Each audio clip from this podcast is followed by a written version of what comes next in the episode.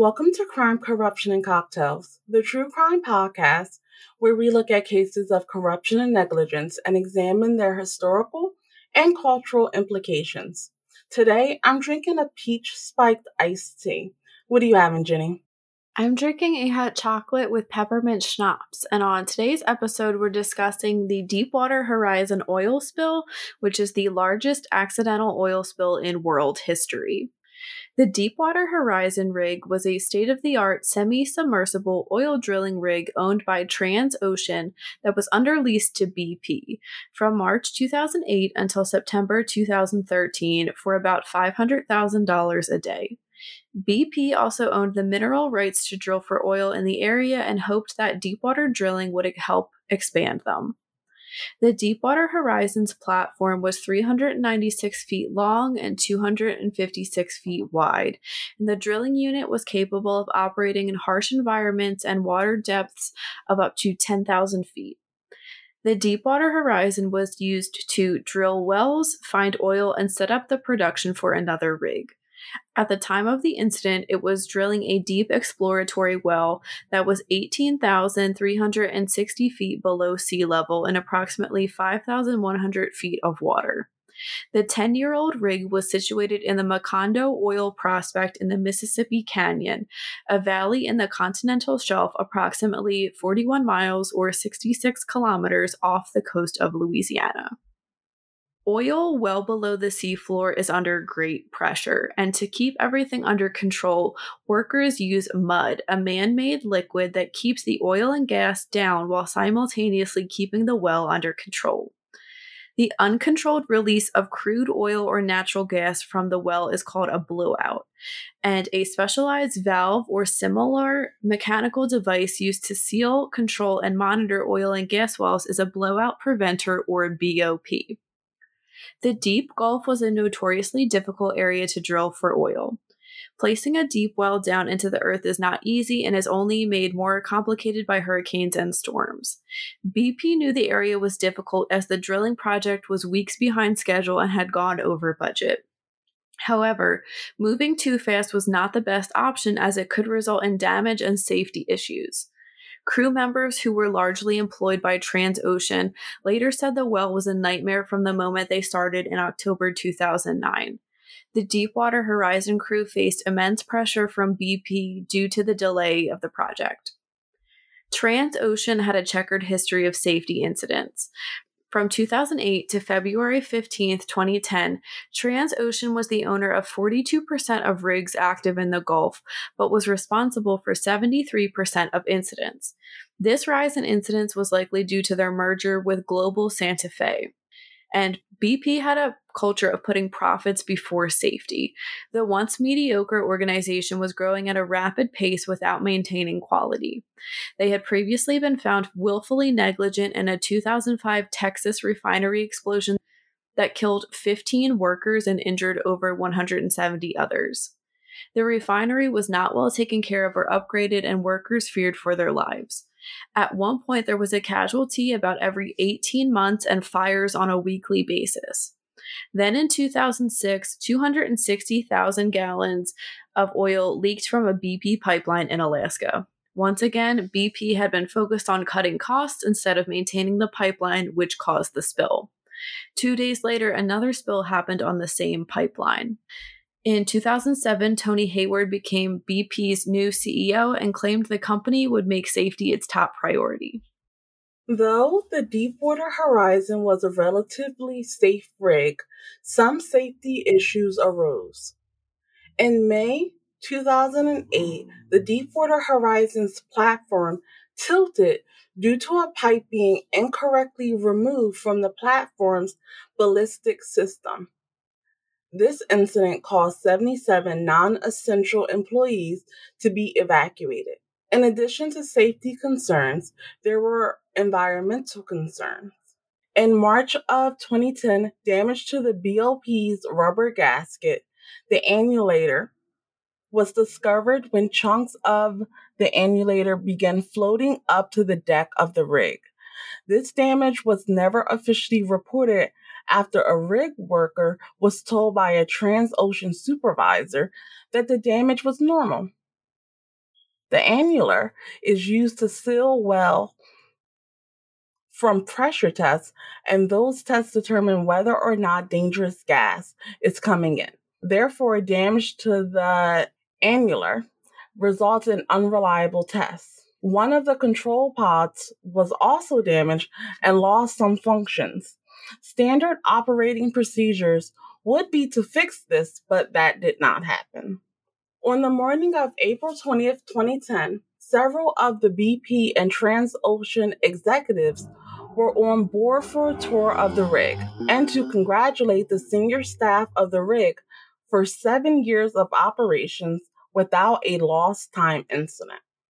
According to Mike Williams, chief electronics technician, there was an argument between BP and Transocean. The project was coming to a close, and the plan was for Halliburton to place three concrete plugs acting as quartz in the oil column before sealing the well. Transocean wanted to do this with the column full of mud to keep pressure contained.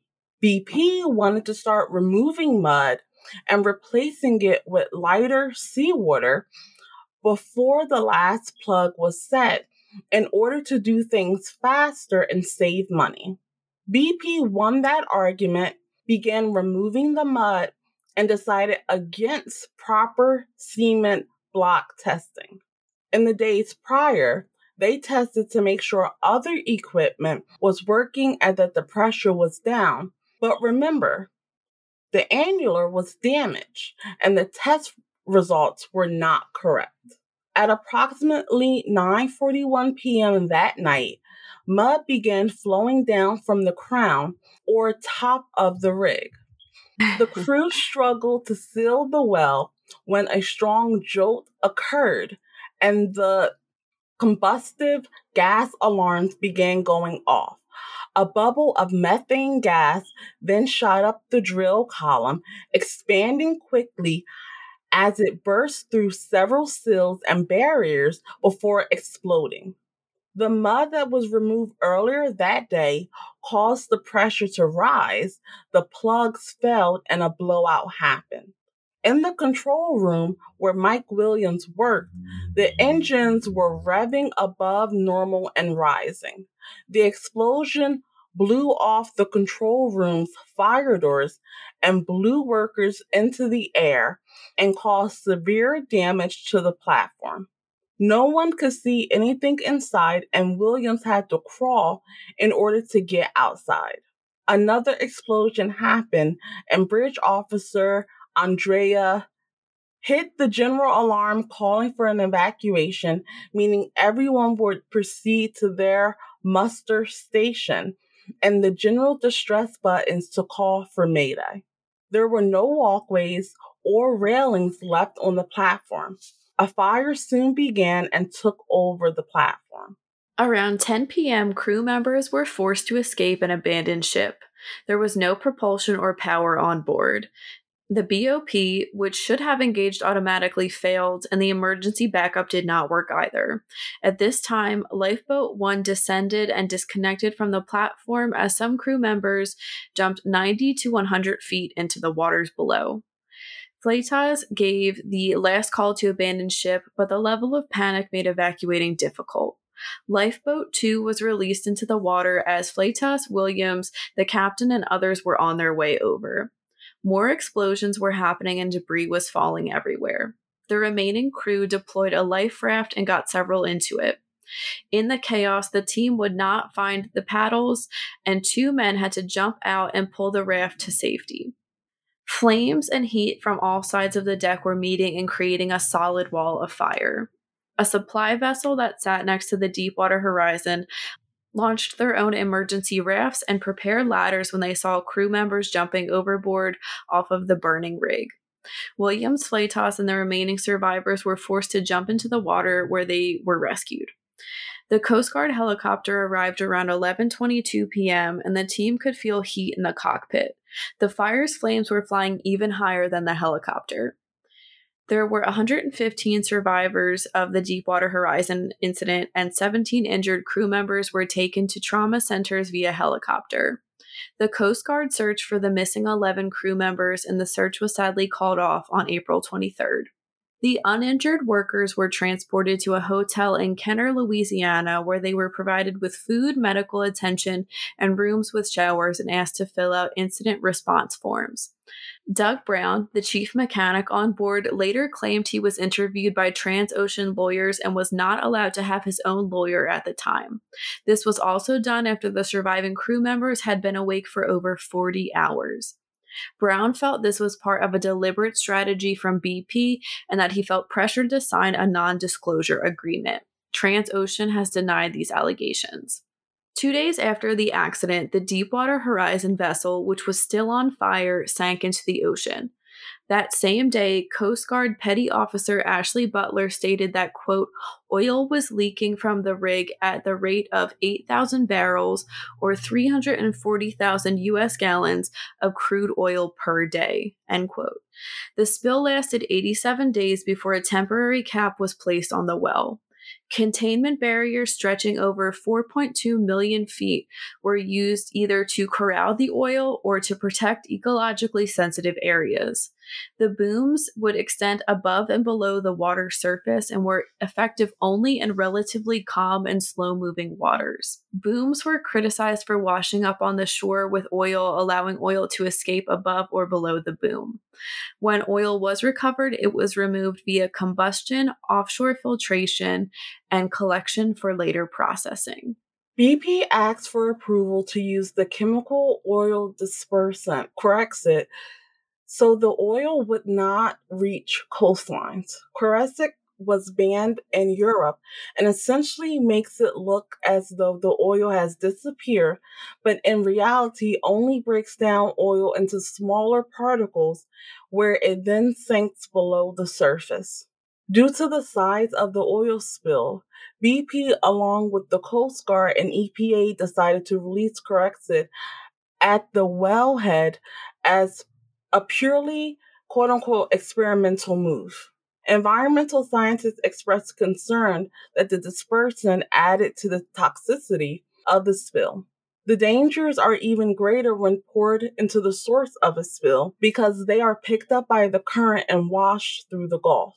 According to BP and federal officials, dispersant use stopped after the cap was in place. However, marine toxicologist Riki Ott wrote in an open letter to the EPA that Corexit use continued after that date. According to a manual obtained by the Government Accountability Project, Corexit 9527 is a quote, eye and skin irritant.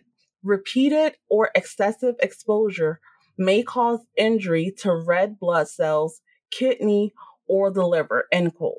The manual adds, quote, do not get an eyes on skin on clothes. Wear suitable protective clothes. Avoid breathing vapor, end quote. Following the accident, many wondered who or what was to blame as several different companies were involved in operating, owning, and producing equipment for the Deepwater Horizon. The US government also came under fire for subsidizing deep water drilling and allowing these corporations to work with little oversight.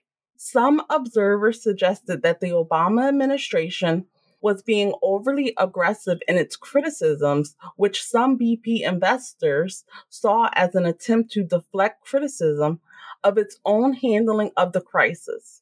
Public opinion polls in the US were generally critical of the way President Obama and the federal government handled the disaster and were extremely critical of BP's response. People across the U.S. protested outside of BP gas stations and facilities.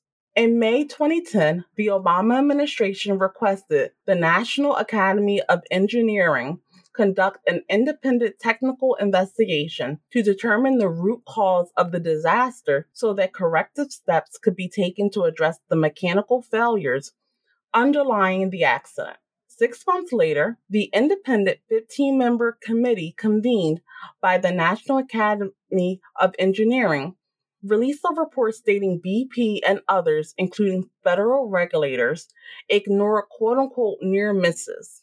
They determined that sealing the well continued, quote, despite several indications of potential hazard, end quote, like tests showing the cement was not strong enough to prevent oil and gas from escaping. The explosion aboard the rig could not be caused by one single factor by any particular company, but that the company's focus on speed over safety led to the accident. The United States House Committee on Energy and Commerce conducted a number of hearings, including hearings of Tony Hayward, Halliburton, and Deepwater Horizon crew members. Other major executives from oil companies testified that BP did not perform at industry standards. According to the U.S. congressional investigation, the rig's blowout preventer had an hydraulic leak and a failed battery, and therefore failed. During the hearings, employee Tyrone Benton told the BBC that a leak was spotted on a crucial piece of equipment in the oil rig's blowout preventer weeks before the accident, and that Transocean and BP were emailed about it. On January 5th, 2011, the White House Oil Spill Commission released a final report finding that BP, Halliburton, and Transocean had attempted to work more cheaply and thus helped to trigger the explosion and ensuing leakage. In the months following the disaster, BP set up a $20 billion claims fund. The funds would be used for natural resource damages, state and local response costs, and individual compensation, but could not be used for fines or penalties. Both the fund and its administrator were criticized about the amount and speed of payments as well as a lack of transparency. An auditor found that 7,300 claimants were wrongly denied or underpaid. As a result, about $64 million of additional payments were made. In a New York Times opinion piece, Stephen Teague, staff attorney at the Mississippi Center for Justice, argued that BP had become, quote, increasingly brazen in stonewalling payments end quote and he went on to say quote but tens of thousands of gulf residents still haven't been fully compensated for their losses and many are struggling to make ends meet Many low wage workers in the fishing and service industries, for example, have been seeking compensation for lost wages and jobs for three years. End quote. BP also faced many lawsuits and settled roughly 100,000 claims filed by individuals and businesses affected by the spill. A year after the explosion and spill, BP filed a $40 billion lawsuit against Transocean, Halliburton, and blowout preventer manufacturer Cameron. A number of other corporations settled with BP for massive amounts. On September 4th, 2014, U.S. District Judge Carl Barbier ruled BP was guilty of gross negligence and willful misconduct under the Clean Water Act. He described BP's actions as quote unquote reckless, while he said Transocean's and Halliburton's actions were quote unquote negligent. He apportioned 67% of the blame for the spill to BP, 30% to Transocean, and 3% to Halliburton. Fines would be apportioned commensurate with the degree of negligence of the parties measured against the number of barrels of oil spilled.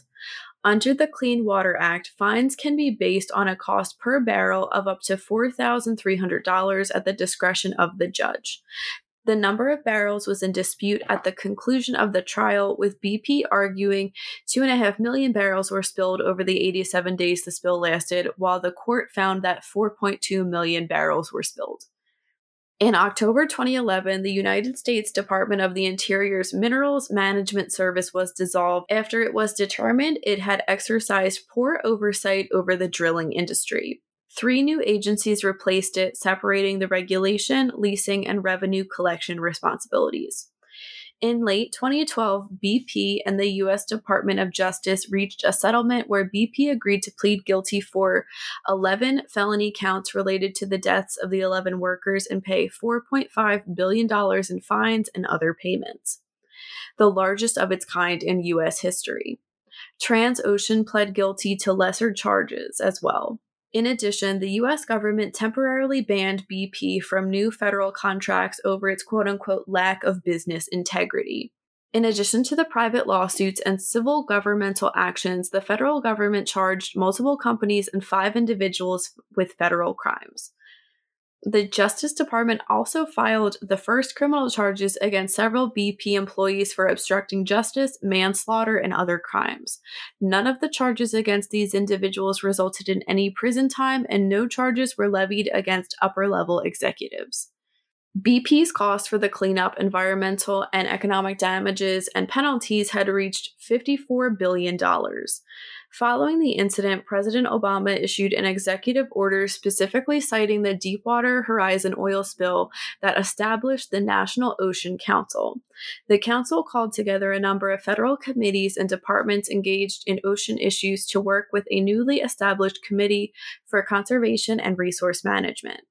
In June 2018, the executive order establishing the National Ocean Council was revoked by then US President Donald Trump in an effort to roll back bureaucracy and benefit, quote, ocean industries that employ millions of Americans, end quote. In January 2018, a detailed estimate of the ultimate cost of the oil spill, published in the Journal of Corporate Accounting and Finance, amounted to 145.93 billion US dollars. The 11 men who lost their lives on the Deepwater Horizon were Aaron Dale Burkeen, 37, Karl Kleppinger Jr., 38, Dewey Revette, 48, Shane Roshto, 22, Donald Clark, 49, Stephen Ray Curtis, 40, Gordon Jones, 28, Roy Wyatt Kemp, 27, Keith Blair Manuel, 56, Adam Weiss, 24, and Jason Anderson, 35. Dell, what are your thoughts on this accident and oil spill? It's such a sad case because it's one of those cases that is 100% completely preventable. And these 11 people could still be alive if it was not for the greed of the various corporations and the corruption of the federal government that allowed these companies to do whatever the heck they wanted. I think that when you have a very dangerous field like working on an oil rig is, that calls for more governmental oversight, not less. And I do think there was a bit of pointing fingers by all of the parties involved in order to lessen their culpability with what happened. I do think that as we were describing all the different failures that they had, it always brings up the question of why didn't anyone say something? Why didn't anyone listen if people were making complaints?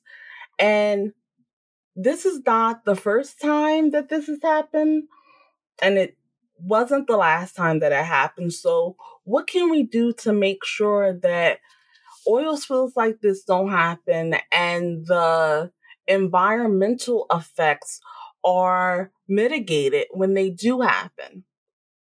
I think that it's really curious that BP set up a quote unquote compensation fund but then was working to deny claims as much as they could. It seems like the fund was set up more for PR than it was them actually accepting responsibility for what they did and trying to make it right. I do think it's good that they were fined and hopefully that kind of sets the standard for others that engage in very dangerous activities. I think it is interesting that a whole governmental department was dissolved as a result of this disaster. I do wonder with the new agency, besides splitting up the responsibilities, what else are they doing to make sure that they have more regulatory control over what's happening. I think that definitely the new department is probably heavily scrutinized and they definitely deserve that reputation for allowing these companies to basically run roughshod over them. I think that BP's reputation likely will never heal from this. I know even now they get a lot of criticism.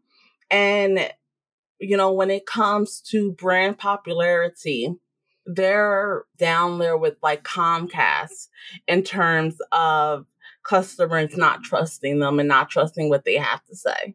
What are your thoughts on it? I'm right there with you with everything you said. This episode was probably one of the most depressing for me to research.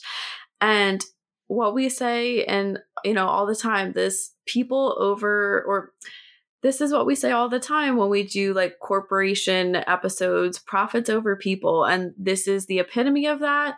It's also the epitome of the US government being controlled by massive corporations particularly the oil industry oil and gas after hearing all of this, like you cannot convince me otherwise. I mean, I was already pretty convinced, but I don't know what other evidence people need, if I'm being honest. Just the amount of cost cutting is ridiculous. And BP, in one of the documentaries I watched, and I don't know what year this was from. It could have been these statistics, I think were from 2010, the year that the spill happened. But in the first three months of that year, BP made $6 billion. Why are they doing cost cutting practices that save them $100,000? Because that's how simple some of these measures were. It was $100,000 saved. And I understand that they're a business and they were going way over budget with the Deepwater Horizon. It was like a million and a half dollars a day, I think, and they were like five weeks behind, possibly. So that's a lot of money, but there's almost 200 people on board. This is risky. You know it's risky going in there. I just don't understand why no precautions, no concern was taken care of. And we mentioned so many things in this episode. There's several other things that we didn't mention for like time's sake that BP, time's sake, and I guess clarity too. Particularly BP, Transocean and Halliburton were also not great, but that BP decided not to do. And it's absolutely pointless. And there are several people on board that were ignored, people that raised concerns and were ignored by officials. And that just makes my blood boil, honestly. And Del, you mentioned the funds, the compensation funds, and I didn't mention this in the episode. I had originally put this in and I took it out. But at one point, BP tried to freeze the funds because they accused one of the lawyers that was in control of getting the money to people for like mishandling funds and then i believe that turned out to be not true and the same judge that said that they were 67% responsible for this is also the one that oversaw that. And he said like this is disgusting the way you guys are acting. And what you said too it's mind-blowing that an entire like department within the the government collapsed because of this. But i mean it sounds like it needed to happen and i hope that wasn't just a pr thing. The government absolutely mishandled this. And i'm someone that's very much into the environment and it seems like the environment gets pushed to the side consistently. And it's really upsetting. And we're going to talk about some of these consequences of the spill in a second. But it was the equivalent, the amount of oil that was spilled is the equivalent of the Exxon Valdez spill every four to seven days. That's what it was at the time.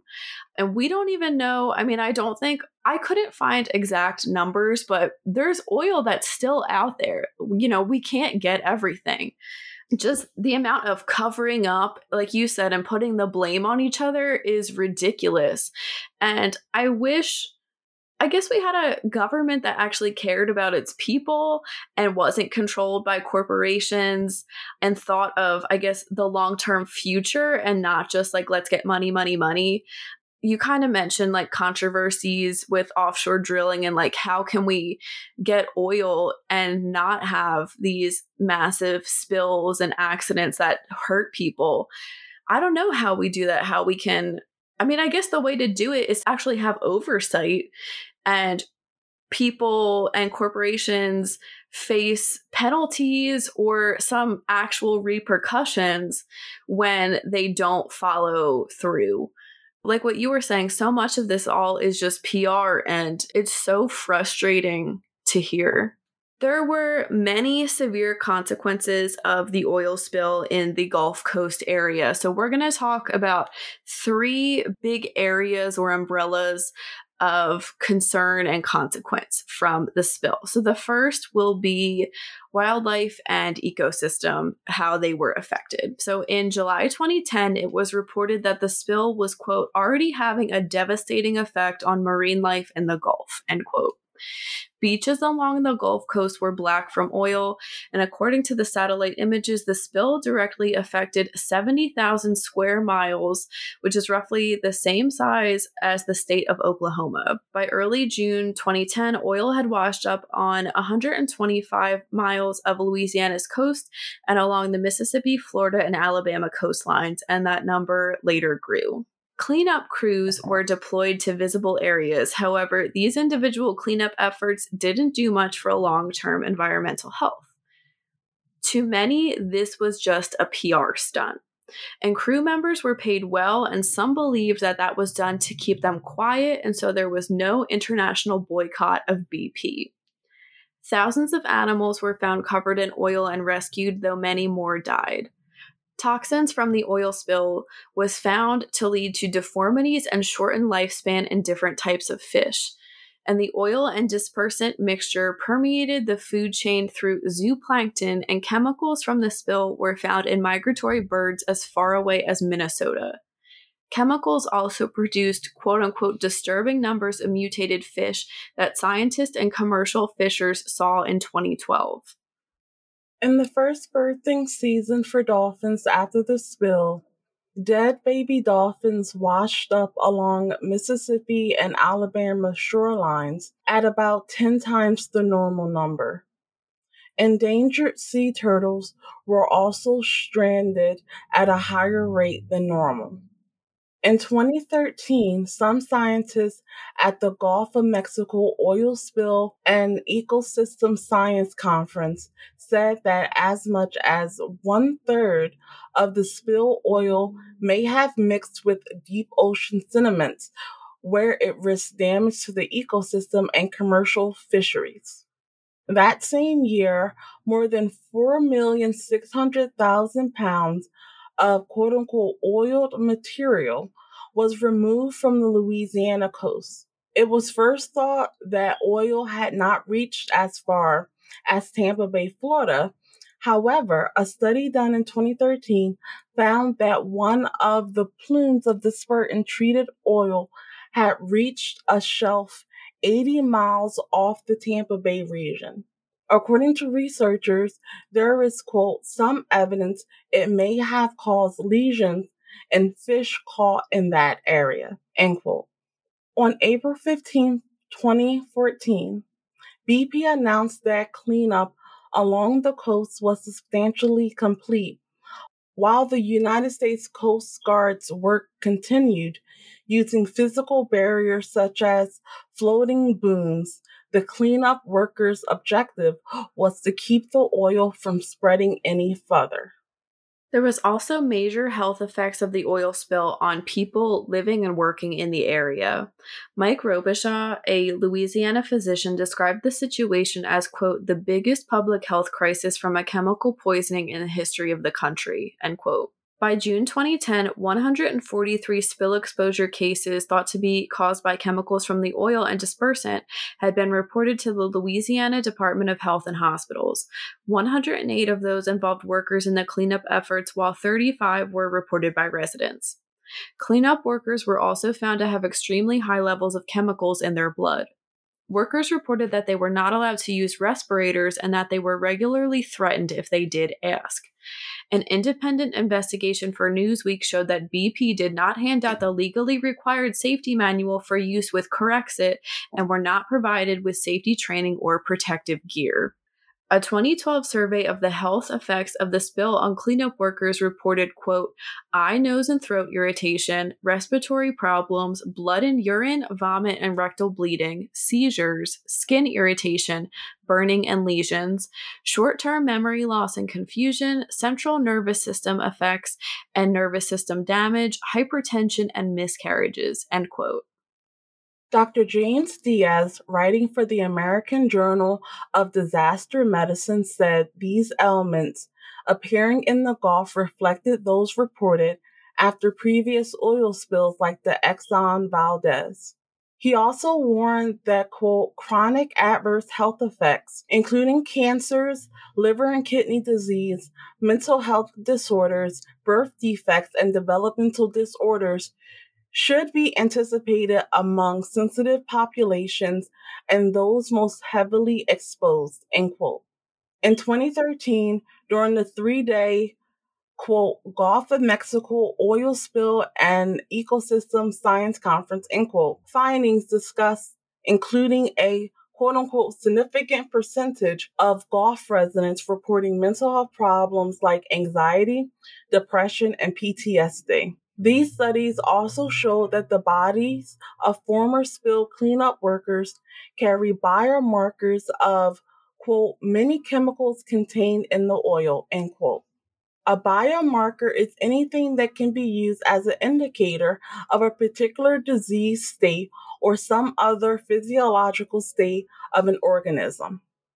A study that investigated the health effects among children in Louisiana and Florida living less than 10 miles from the coast found that more than a third of the parents reported physical or mental health symptoms among their children. The parents reported, quote, unexplained symptoms among their children, including bleeding ears, nosebleeds, the early start of menstruation among girls, end quote. According to David Abramson, director of Columbia University's National Center for Disaster Preparedness. Lastly, we'll take a look at just a few of the economic consequences of this spill.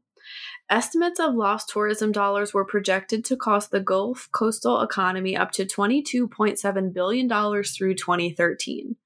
In addition, Louisiana reported that lost visitor spending through the end of 2010 totaled $32 million, and losses through 2013 were expected to total $153 million in that state alone.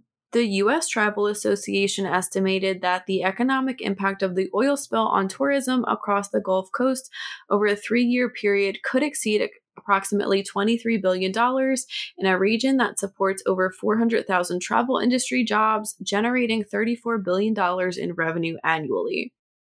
The Gulf of Mexico commercial fishing industry was estimated to have lost $247 million as a result of post spill fishery closures. One study projects that the overall impact of lost or degraded commercial, recreational, and mariculture fisheries in the Gulf could be $8.7 billion by 2020, with a potential loss of 22,000 jobs over the same time frame.